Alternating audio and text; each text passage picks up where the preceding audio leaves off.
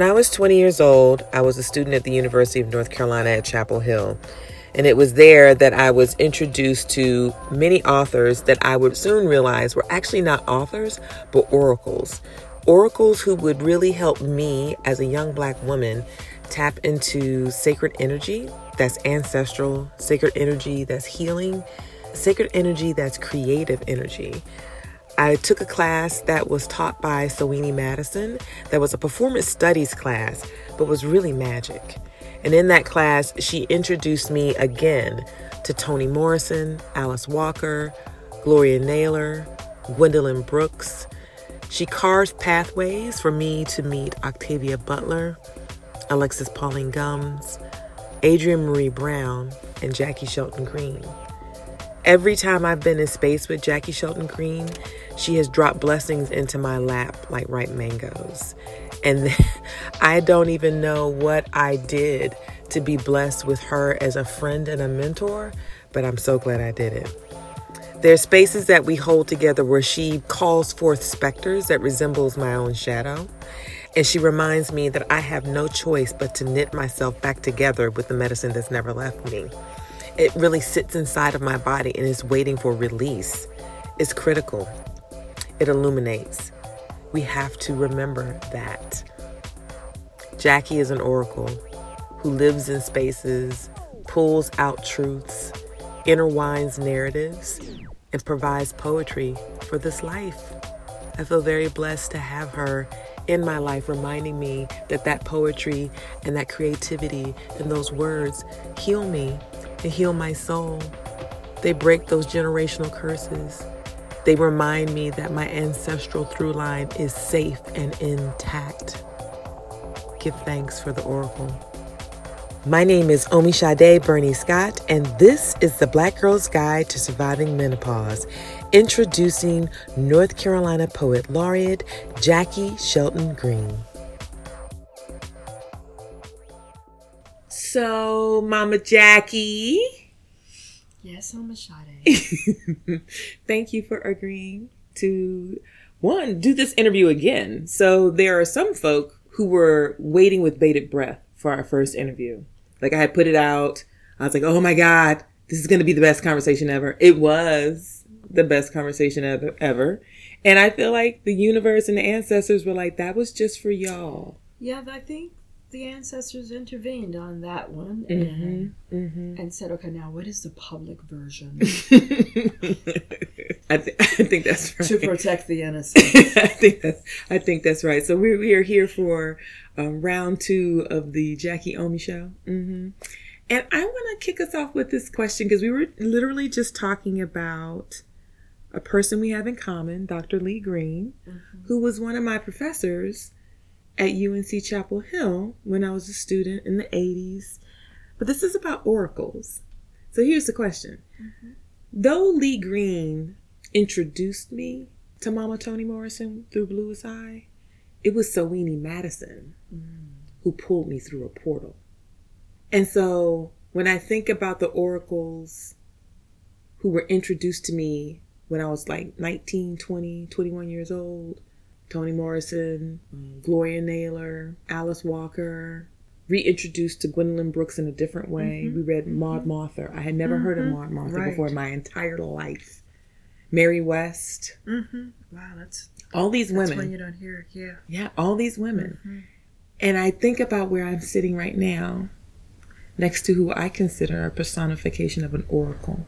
I wonder who were the oracles that you were introduced to Mm. when you were a young woman that let you know that you too were going to walk that path? Perhaps the most prolific person was Audre Lorde. Mm-hmm. Alice Walker, Sonia Sanchez. These are the women when I was very, very young I was reading. Uh, Nikki Giovanni. Mm-hmm.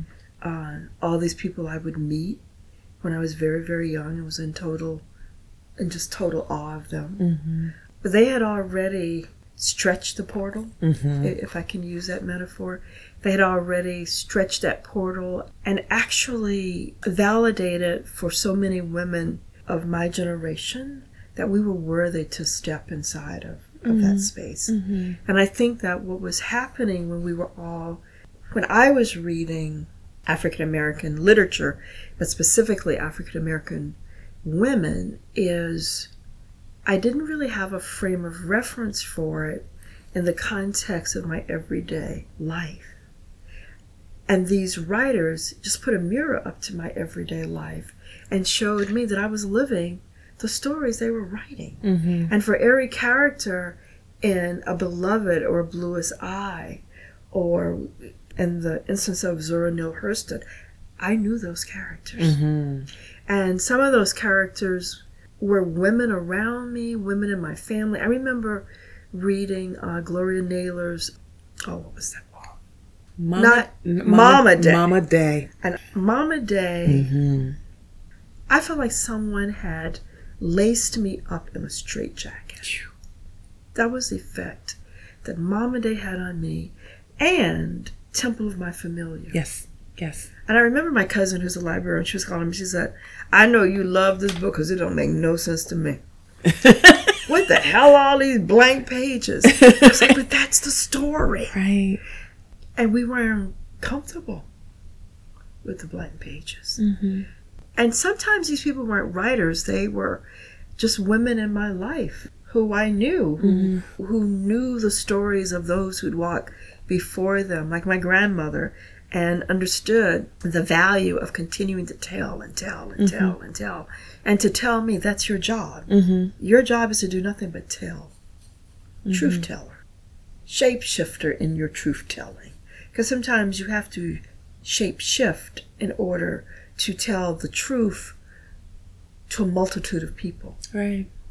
You know, you can't always be that voice for the for the people you talked to yesterday. Mm-hmm. You might have to shape shift to be that same truth for your tomorrow, mm-hmm. Tuesday's audience. That's right. And I think part of that comes from growing up in the rural South. Mm.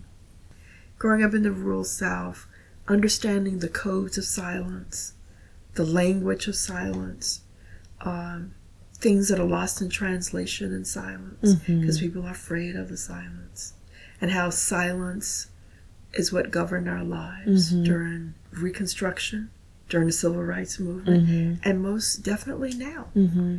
You know, we were talking a little while ago about the strife of black people in Durham. Mm. And I think it is fear. I think it is fear. I think it is the lack of understanding of how you trust. Sometimes we have to be quiet. Mm. Sometimes we just have to trust that no language is the language. Mm. That sometimes the statement that's required is the absence of speaking. Mm-hmm. And that too is a narrative. Mm-hmm.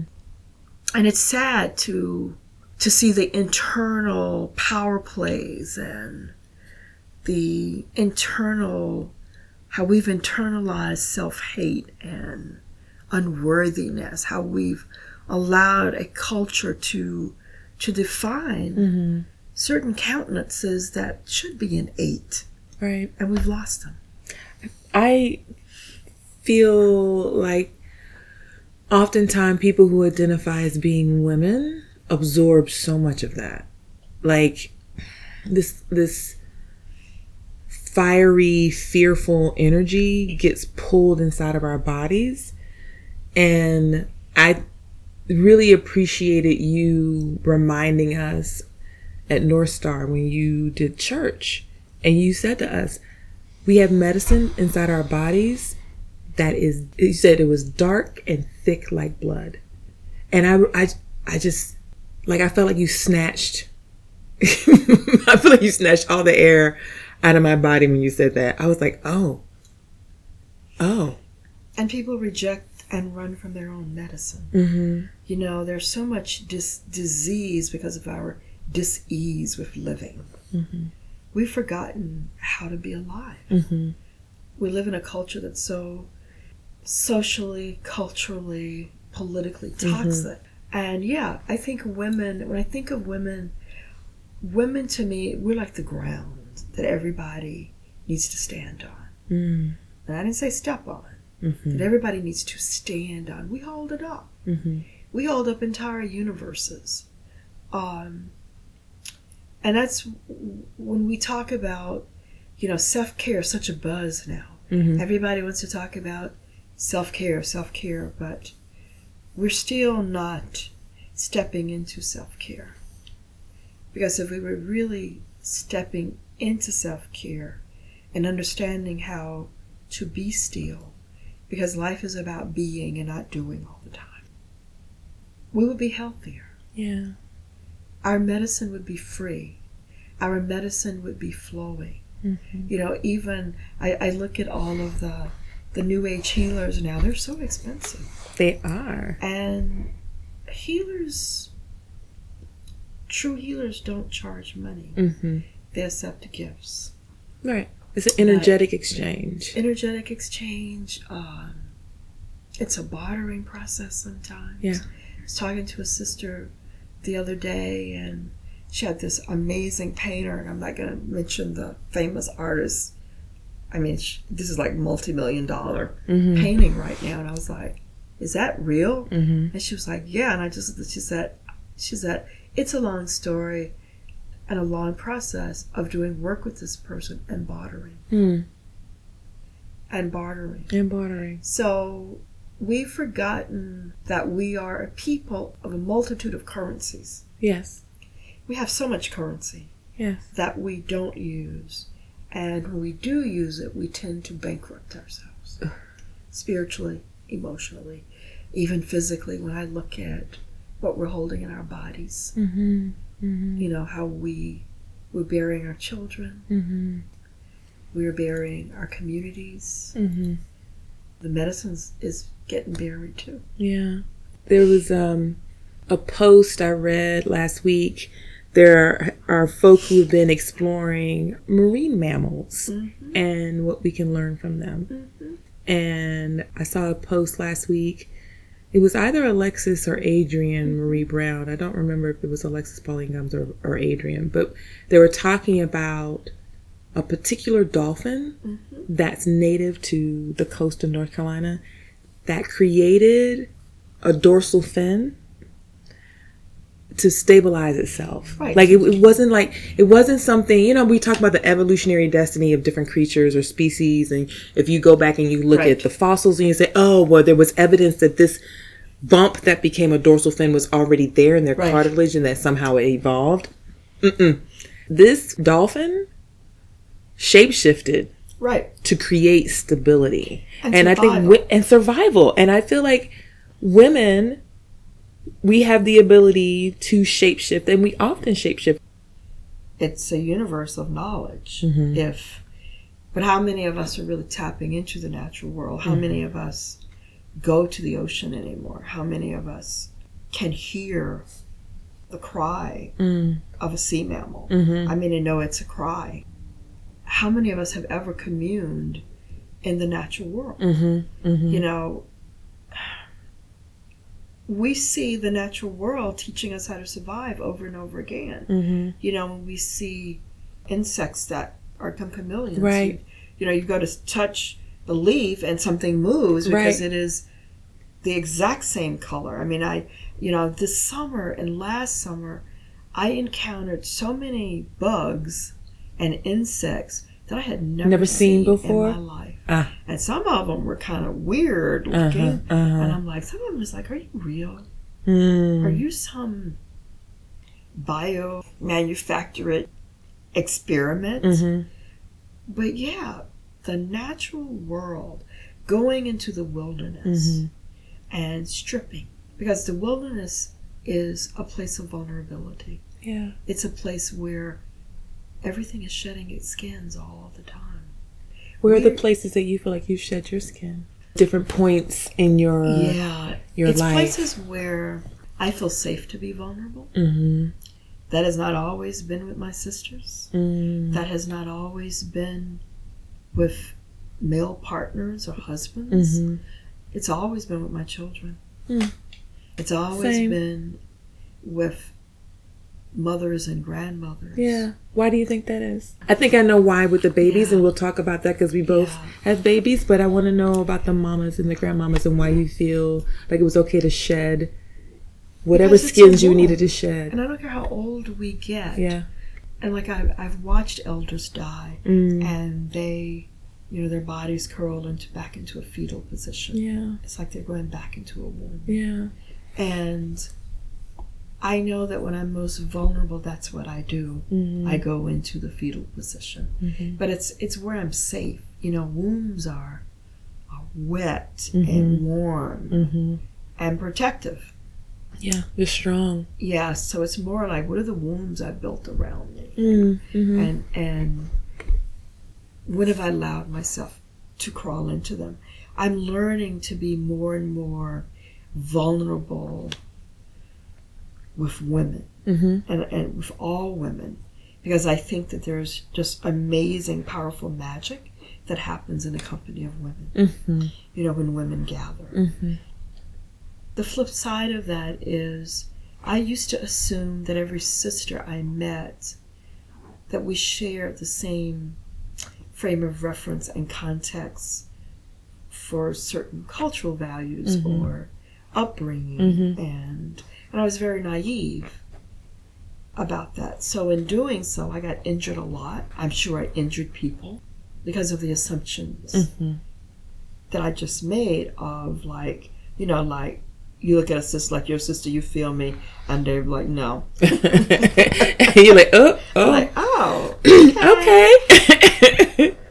So it's that nonverbal stuff. yeah. It's that grit you have when you do meet who looks like a stranger.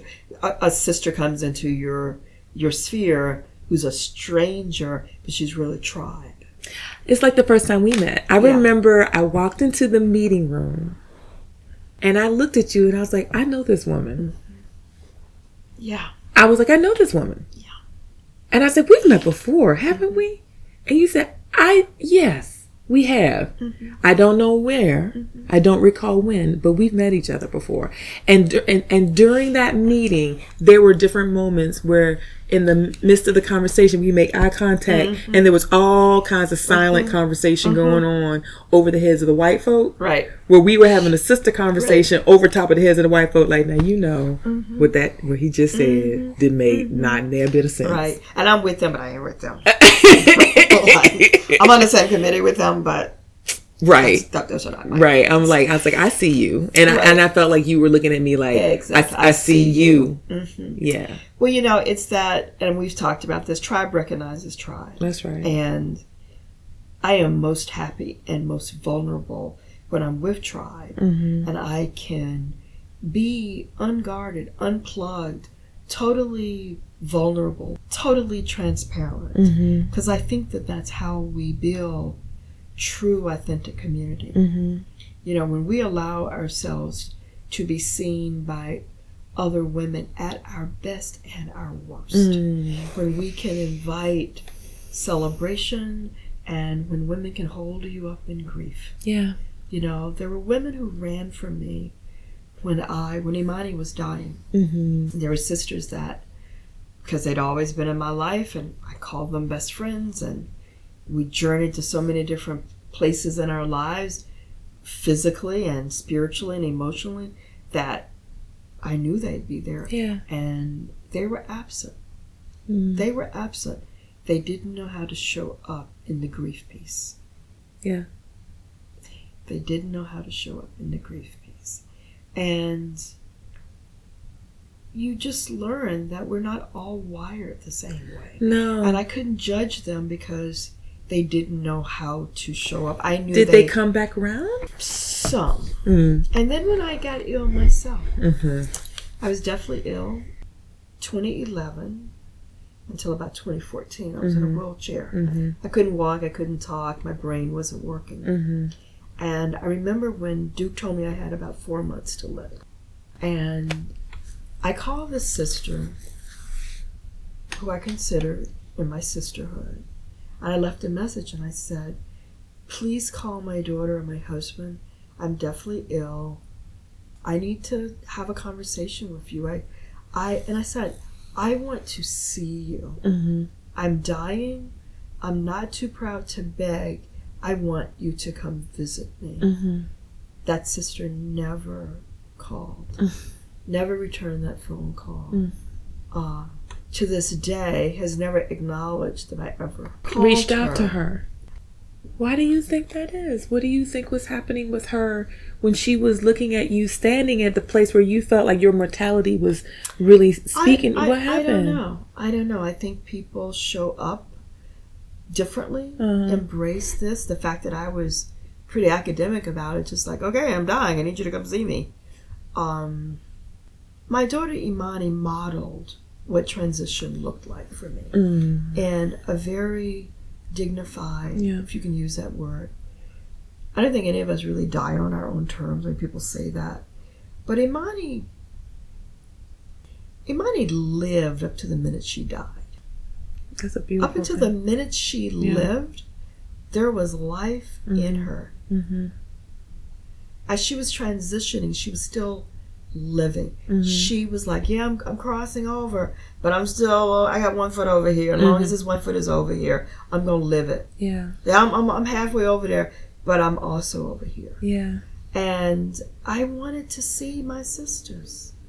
I wanted them to come hug me. I wanted them to crawl up in the bed with me and pull me to their bosoms and cry with me. Yeah. I wanted them to give me neck massages. I wanted them to hold me. Yeah. And it was interesting. People who did show up were like new friendships. Interesting. Were people that women that I had not known that long Mhm. who showed up like I'm here. Mm-hmm. What you, what you need? Mm. I'm here. I'm not going anywhere. And I'm saying all of this to say I've never, I can't judge. I don't know. Mm-hmm. And one of the lessons that my first husband taught me, I used to think that the way I loved was the way to love. and it took me about 11 years of marriage to this person to one day mature and say, oh, he just doesn't love the way I love, which does not translate into he does not love me. He loves differently. He loved. That's a huge lesson. I, I Jaki. So it comes back to this question of why the sisters weren't here. Right. I never doubted that they loved me. That never, even when a godmother who didn't show up, but who did the the morning she died, calling calling me hysterical from another country, screaming and crying, and I just handed the phone over to to another relative. And I said, I can't deal with this now Mhm. because I my child just died. I am not here to take care of you. Yeah. Don't don't call me screaming. I can't take care of you right now. Mm-hmm. And I ended up having to say that to her when she called me a few months later, all hysterical. And I had to say, wait a minute. You did not bury your child. You did not bury your child. Mm-hmm. Right now, I can't take care of you. Mm-hmm. If you need to have these emotional screaming Yeah. episodes, I need you to call somebody else. And it took a lot for me to say that because I felt like I was pushing that person away. But I was I was hanging on by a thread emotionally, Yeah. and it was the first time that I truly understood what it meant to stand up in your power and take care of yourself Yeah. because people will strip you bare intentionally or unintentionally. Yeah. And think back to Sonia Sanchez's book, Wounded in the Arms of a Friend. Mm-hmm. Mm-hmm. And, you know, you may intentionally put a knife through my heart. Mm-hmm. It's still a knife and it's still going through my heart. Mm-hmm. Mm-hmm. So, inside of all of that, I really had to become extremely, I don't want to use the word selfish, but extremely, my shields had to go up. Mm. My spiritual shields had to cover me, Mhm. had to surround me. Mhm. You know, and then I got sick. Yeah. Imani died in 2009, 2011, undiagnosed chronic illness. I'm given four months to live. Yeah. So I had to address a lot of things. And I remember one of my godmothers came to see me and she looked at me in the eye and she said, Are you trying to die? Like you have a choice. And she got up and walked out of the house. Oh. And, and she called me that night. She said, Well, you let me know what you're doing. Like, like you've lost 65 pounds. You're not eating. Are you trying to die? What's going on? And only you can answer that. Uh. And I thought, well, dang. How abrasive and cold. And, and then I thought about it and I had to ask myself, well, like, do I have the will to live? Apparently, you did. Do I have the, yeah.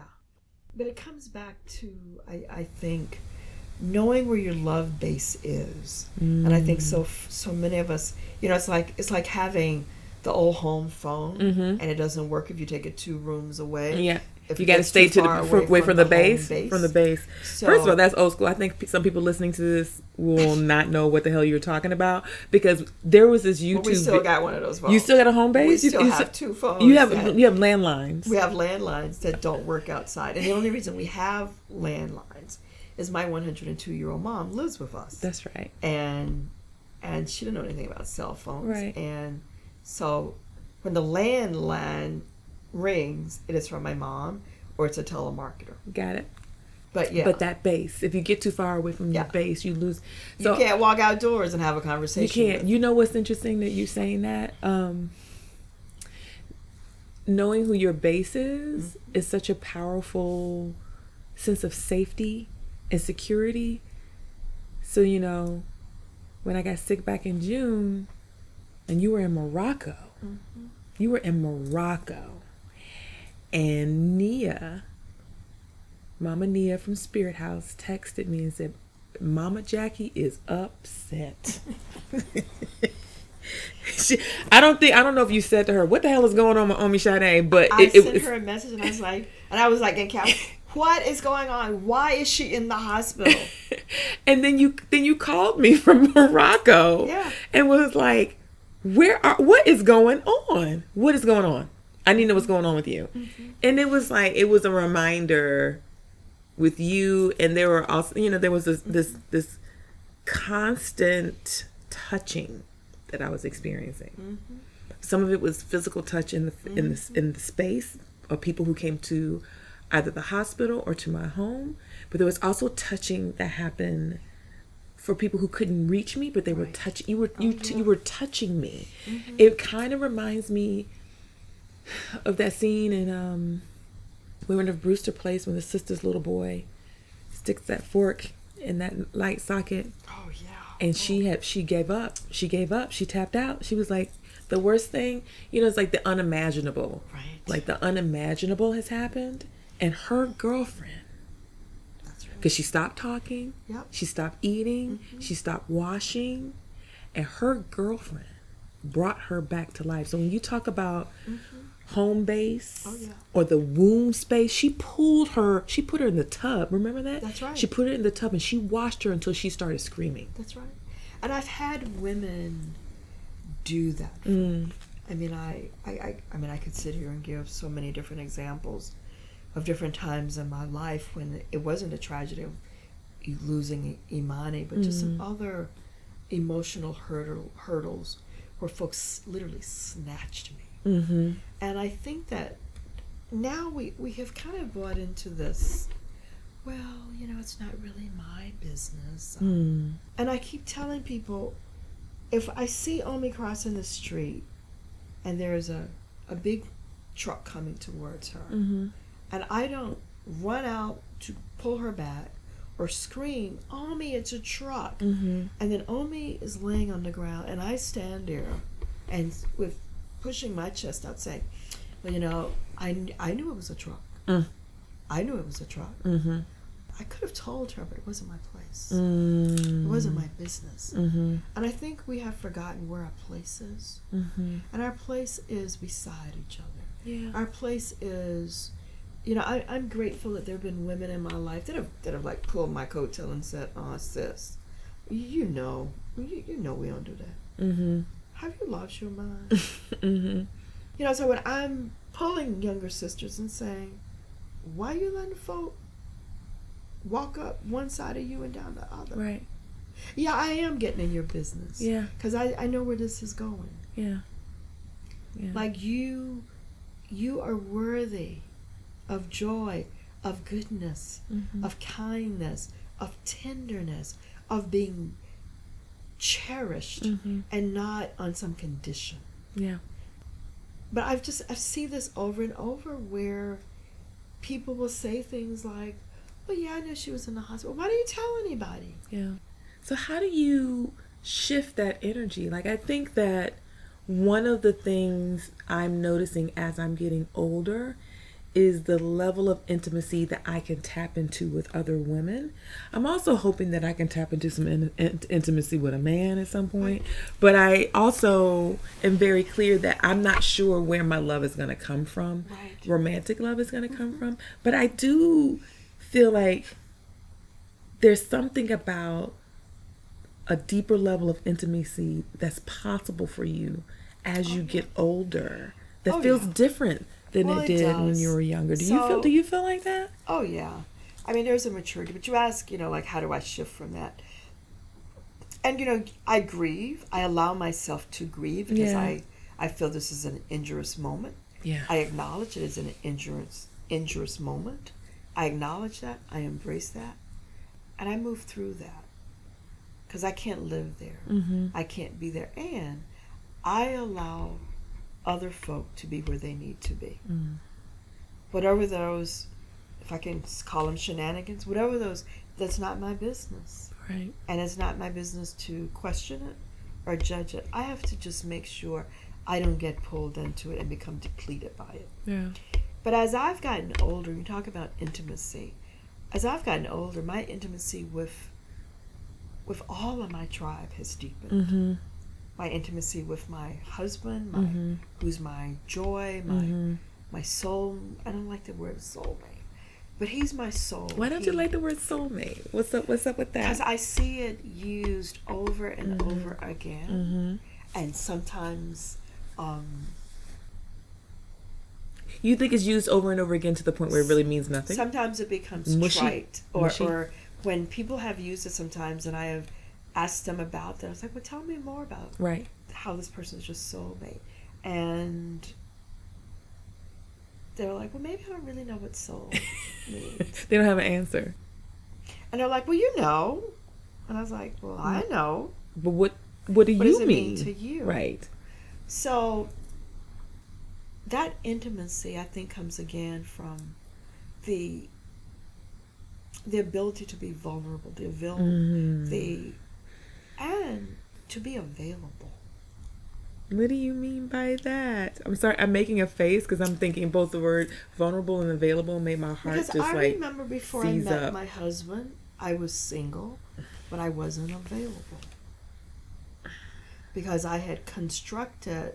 I mean, we create our own constru- constructs and boundaries and borders, and sometimes it's very un- and I and I unconsciously I think had done it, and Imani, it's really interesting.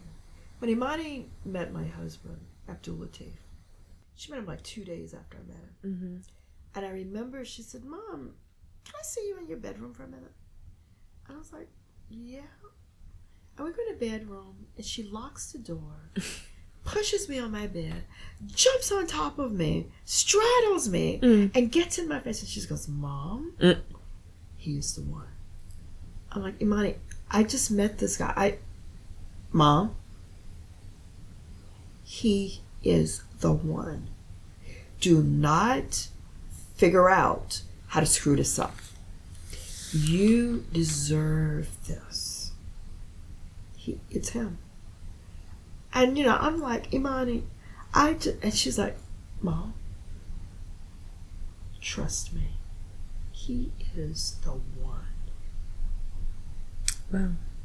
And they had a connection from day one Mm-hmm. that lasted until she took her last breath with Mm-hmm. him. And there were conversations they had had Mm-hmm. about transitioning. I didn't. I even knew that they'd had those conversations. But that vulnerability of being available, I wanted somebody in my life, but I really hadn't prepared to have somebody in my life. And I just remember- I don't understand why you always step on my toes when we're having conversations. like I don't appreciate you pulling I- out my pockets in front of people. Continue. But when I was in Brazil, I remember I went to um, a spiritualist for a reader, Uh huh. girl, what I did to get that reading. Um, wow. But she, I asked her, would I ever get married or be in a long term relationship again? And she laughed in my face. And she told my friend, who translated from Portuguese to English, tell her to don't ask me stupid questions. She knows the answer when she cleans up that mess. Oh. She, she's like, what? I mean, she was like, what? Mm-hmm. Tell her clean up her mess. And, and, and she said, and she knows what I'm talking about. Yeah. And then a few months later, I was in the grocery store, and an elder who I did not know. I don't know who this woman was. She knew who I was, but she walked up and she said, "I have a message for you." I thought she was talking about from person. Mm-hmm. I said, "Yes, ma'am." She said, "If you build a nest, if you build your nest, he will come." She said, "You don't have a nest yet." Okay. About three months after that, a cousin of mine, like a third cousin, woman, a few years older than me, who I really never saw, called my daughter, said, I had a dream last night. Tell your mama she needs to start preparing for a man who's coming into her life. Mm-hmm. And the sister died a few weeks later. Mm. And Eva was like, Why's she calling? And she's Mhm. like, Okay. So I wasn't available. Mm. But I bought the house. I built the nest. I cleaned up my mess. I was available. I was ready for him to fly through the window. And I did, ask the universe. When I met him, when he came to my house, and I, I don't even want to call it a date, but I remember excusing myself from him, going into my bedroom, closing the door, and I was shaking and I was sweating like cold sweat. And I said, God, I did not ask you for anybody. Mm-hmm. What is this? Mhm. What am I supposed to do with him? Because I did not ask you for him. Mm-hmm. How old were you when you met Abd- Brother Abdul? We've been married for 20 years and I'm 66. Jeez. So what's that? 46. So, um, yeah, you know the story. We, we, we met on a Wednesday and we got married on a Saturday and we've been together for 20 years. Yeah, yeah. Um, He's quite magical, and so are you. he's he is magical Yeah. but we were and we often talk about how we met sometimes we'll say god wish we had met each other when we were younger we'd have all you know we have so we're getting old and yeah. There's so much you're trying to cram into these last years and and i said we weren't we wouldn't we weren't ready that's why Mm-hmm. we would have burned each other out i mean Mhm. our lights would have just collided Mm-hmm. it would have been an explosion i said no we we weren't ready for each other Yeah. we we hadn't been we hadn't been porked. I mean, you know, we hadn't been in the bride. We Yeah, hadn't been yeah. seasoned. And I said, "Yeah, we're here." Now, I was going to ask you a question Mm-hmm. around how do you or how have you called forth love and joy? And like this feels like that's part of that. Like you bought your home, you poured your love into that home. Your home is such a beautiful, Mm-hmm. warm space. It feels like a big, cozy couch that smells like Marrakesh in Morocco. Mm-hmm. It's just so it's stunning, and it's also a place where I feel like you can snuggle up and sleep for hours if you want to. Well, spaces and environments and landscapes are very metaphorical for me mm-hmm. for for how I live my life. I love spaces. I love beautiful spaces. And I'm not talking about expensive spaces. Mm-hmm. I wanted my home that when somebody crossed the threshold to feel like they were home, that they were home, and that they felt very welcome, that they felt tenderness there, that they felt safety there, that they felt love there. I wanted it to be a sanctuary. And that's because I needed a sanctuary. Mhm. And if I need a sanctuary, want a sanctuary, then I want to share sanctuary. Yeah. And that's why we love to entertain, love having people breaking bread, sleeping over. You know, our friend from Morocco friends from Morocco come stay a long time. Mm-hmm. We have four people coming from France next summer. But that's to me, that's what home is. Yeah. Because if you can build, if you, you know, home is very personal and private. There are people I have known for 20, 30 years, and they call me one of their best friends. I've never been in their homes. Mm. I've never been invited into their homes. Mhm. And I've never asked them why. I'm not the person who drops by unless we have a serious relationship Mhm. and we have that kind of you can just pop in. And I've always had that with my my true friends. It's like they know they don't need an invitation. Sure. But you know, home is home is major, Yeah. and um, it's not about the value of the house. It's the value of the quality of life that's happening there. Yeah. It's the value of what home is. Yeah. And it was a home before Abdul came. The energy in my house was purposefully, intentionally, decidedly female. And what terrified me when he crossed the threshold was that the energy, the air in the room changed.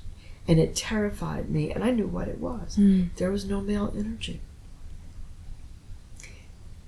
No male energy had Mhm. inhabited that home. It was mine. And I had to extend the invitation for it to become an ours. Hours. Yeah, and I think that's a challenge for a lot of. I mean, I have girlfriends who have fabulous homes and they're single and they're always talking about they want to meet people. And then I, I said, but you know, you meet these guys who you really like, and then you complain about how they show up in your house. But he doesn't put the toilet seat down. And I was like, I was like, if him putting the toilet seat down is the lead, like, but what else? No, that's the only thing. And he leaves his shoes and socks. I'm like, girl, he could be trained to put the toilet seat down. like, he can be trained to pick up his shoes. I mean, if that's your only beef, like, stop. This is like, like make it a home. If it's a home, it doesn't matter where he leaves his shoes, Mhm. right? but you're obsessed with this house, Yeah. and you've not. I understood when this woman said, "Build your nest." Yeah. So yeah, that joy, it's organic between Abdul and I, and and it's not always sexual. I mean, sometimes we're eating breakfast and he just looks at me and cracks up. Oh. And I mean, he just looks at me, Mhm. and we both and we know we we share it. We know what that crack up is about, Mhm. or or sometimes you know he'll look at me and he'll get very emotional. He's like, I can't believe you're doing all you're doing. I can remember when you couldn't lift your head off the pillow, when I had to pick you up and take you to the bathroom, when I had to bathe you, when I had to feed you, chop Mhm. up your food in a thousand little. So, you know, that's the power of that vibrancy. Yeah. I can see that. I can see. I can see that when you guys are together. Oh, yeah. and the the care that you have for each other and the way you move with each other there's there's so much tenderness and playfulness you know sometimes you can see people couples who've been together for a while and they don't look like they're enjoying their partner they look like well i'm here with them Yeah. they don't look like they're enjoying that person Yeah. and you and brother abdul look like you thoroughly enjoy each other's company We do. We do. And we have embraced that this is our time. mm-hmm. that is our time. We have children and grandchildren and great grandchildren that we love dearly. But for as long as we can move through the world and get on a plane and go somewhere, I mean, and we were in Morocco this summer, you know, and I fell and I got hurt, Mm-hmm. and we were we were real clear, like, and our daughters were having a fit on this side of Mm-hmm. of the ocean.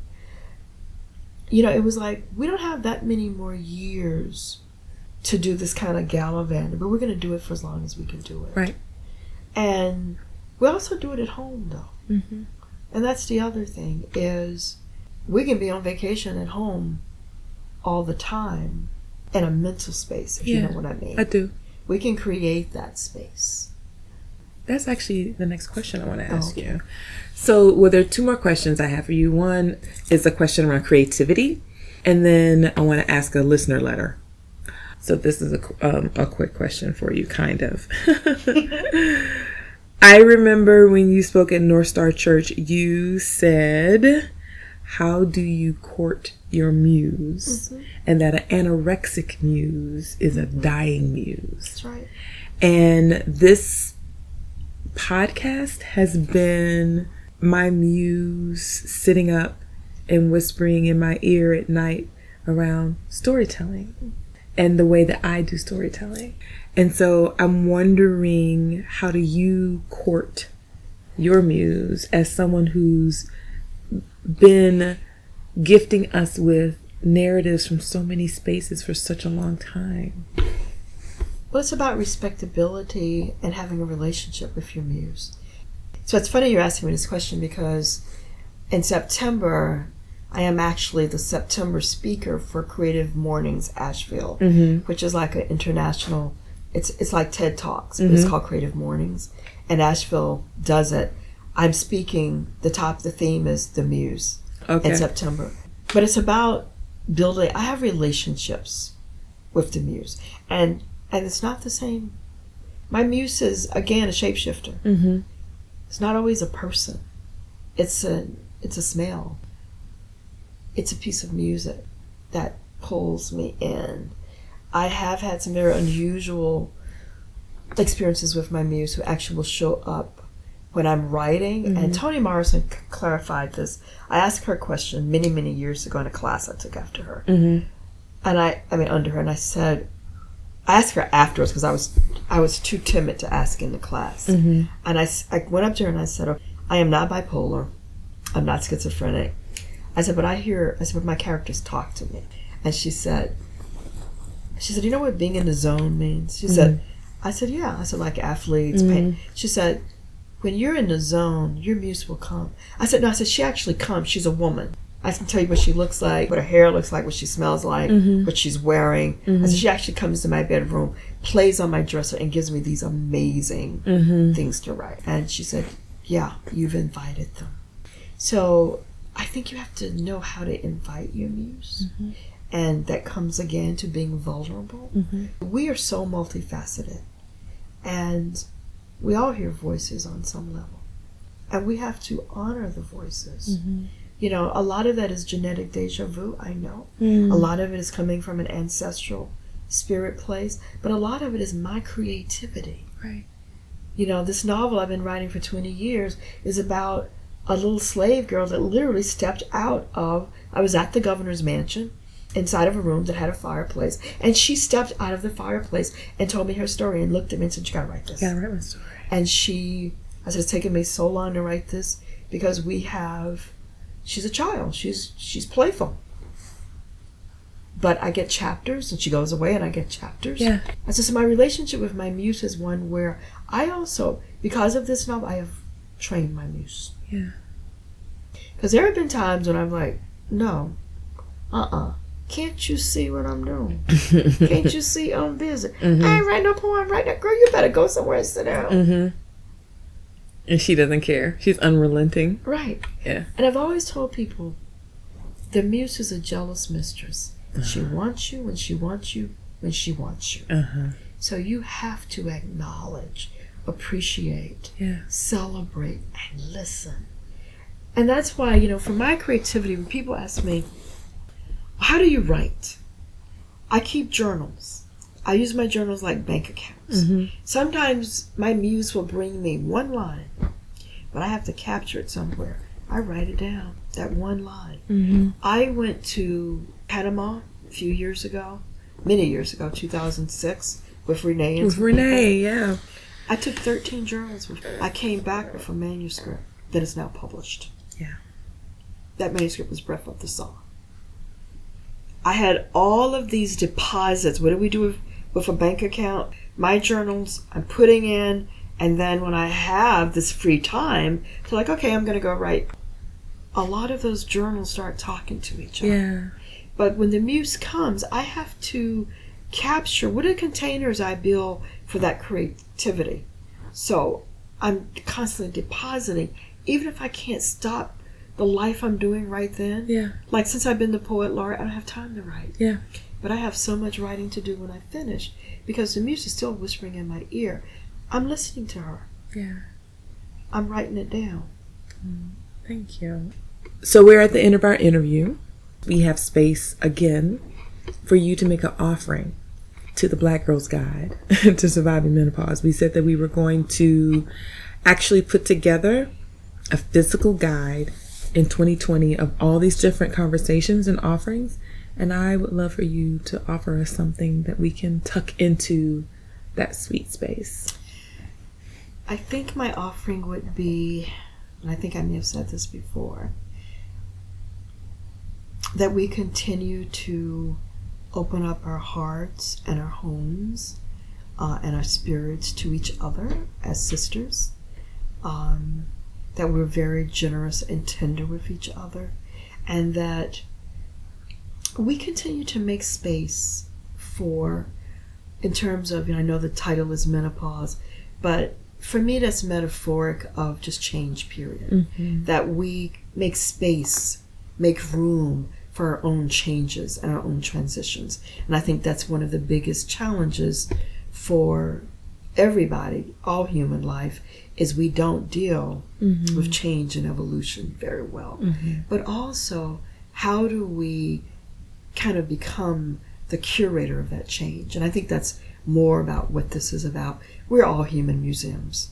Yeah. And and we all need to be the curators of those human museums and and allowing those people that can you know one of the metaphors I had for myself when I was grieving was that I was way out in the ocean in a tiny boat, but I could see all my family and friends on shore, like kind of telling me to come back. Mm-hmm. And they were concerned for me, they were worried about me. And I was way out in the ocean by myself. But I knew, I knew I was not going to drown. I was not going to tip over because I could see the shore. And everybody was there waiting for me. And I think we have to be the ones waiting for the ones who need us to wait for them. Mm-hmm. We have to be the ones who ask us to help them push the boat mm-hmm. out. Mm-hmm. You, you know what I'm saying? That comes back to what does real tribe really look like? You know, how do we celebrate and how do we grieve with each other? How do we hold each other up? How do we, like today, say, Mm-mm, stop, stop. You're becoming spiritually emotionally bankrupt. So, my offering is that we give more and we also help our sisters lift stuff up and out. Like, really, I think one of the things that black women are charged with, and we don't know what to do with it, we're holding so much stuff for so many people, and none of it belongs to us. Mm. So, you know, like with all of these celebrations of sisterhood, I keep wanting to have like a day of deep of of you know people talk about cleansing, but a serious day of like cleaning out the closets, mm-hmm. real closets mm-hmm. sometimes, mm-hmm. helping people understand they don't have to carry that anymore. Yeah, is not your stuff. Put it on the corner. Tell them to come get it, or or the trash is coming in two days. Right. And be done. Be done with it. But how we help each other to get to that place. I appreciate that gift. Thank you. I appreciate you and this friendship and sisterhood. Thank you. Um, I love you. And I appreciate you. I appreciate this project. It's going to be so significant and vital for so many of us. And it's needed right now. It's the medicine. Thank you, Mom Jaki. Thank you. We hope you enjoyed this most recent episode of the Black Girl's Guide to Surviving Menopause. We want to stay connected with you. You can follow us on social media. We're on Instagram at the Black Girls Guide to Menopause, and we're also on Facebook as the Black Girls Guide to Surviving Menopause. You can listen to us on several different platforms Anchor, Google Play, Apple Podcasts, Spotify, SoundCloud, and Stitcher. Please share with your friends and family, subscribe, and give us reviews. That gives us feedback that's very necessary and it helps people find us as well. We also want to hear from you, so don't forget about the listener letters. You can send your listener letters to decolonizingthecrone at gmail.com. And in the subject line, put listener letter. We'd love to hear your questions and your thoughts about the podcast, questions that we can share with our guests and the people that we're interviewing. And we would also like to know what you would like to offer to the guide that we're putting together for 2020. So, once again, Thank you so much for listening to our podcast, and we look forward to seeing you again soon on the dark side of the moon.